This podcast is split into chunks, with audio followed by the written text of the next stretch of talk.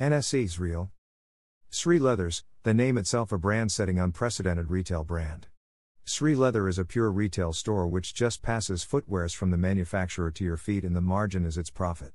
The Kolkata based is trying a lot to overcome the stereotype to prove that non brand companies can manufacture quality products.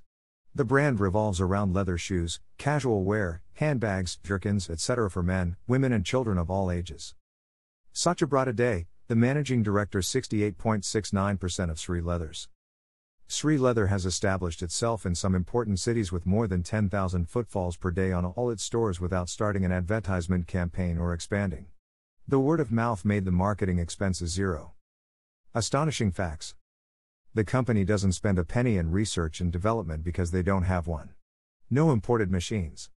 34 permanent employees. Sri Leather owns all its outlets, which made them survive the pandemic. 10,000 footfalls a day, which almost triples at festival seasons and trade conversion of 80%.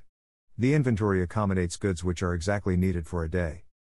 For more than 25 years, the small, well structured organization is exporting to Germany, UK, Greece, and the Netherlands through a joint venture.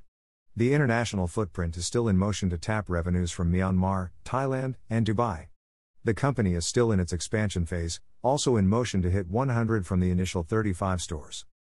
Peer comparison Sri Leather tops with 16.5% of net profit while the close competitors Bata Mirza.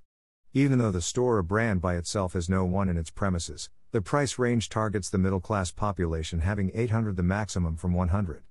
Since India is a country of moderate take homers, the sales will never cease. Mirza, the closest competitor, owns high quality assets, acutely established brands, red tape, high inventories but lacks sales. As far as Bata is concerned, the brand is depleting and market share is reducing because of less cost newcomers. Relaxo, the growing brand which plays in the sports section, won't bother the sales of Sri Leathers. Financials The debt amounts to zero, and the management has never stepped into the bank for loans, and all the retail outlets are their own buildings. The promoter stake has been increased when the all the businesses were failing because of corona. The debt to equity ratio may cease to exist. The net income has increased by 50% after launching its online store. The free cash flows are positive double digits for the past 8 years. The inventories have been increasing in sync with the sales since 2012. Good sign. Since the company is in its growth phase, the dividends haven't shown faces once the business is set, dividends might run into your account. The share buyback has been confirmed three months ago within the price of 160, which is an auspicious sign of a growing business. The domestic institutions haven't stepped in yet, once they do, the price may skyrocket. Time for you to react.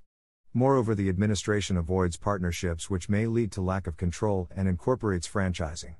They avoid setting up stores in malls which cost much and decreases face counts. Accumulate the stock on dips and wait for the business cycle to turn. Since it's not under the institutional radar, the price fluctuates according to the mood of the public.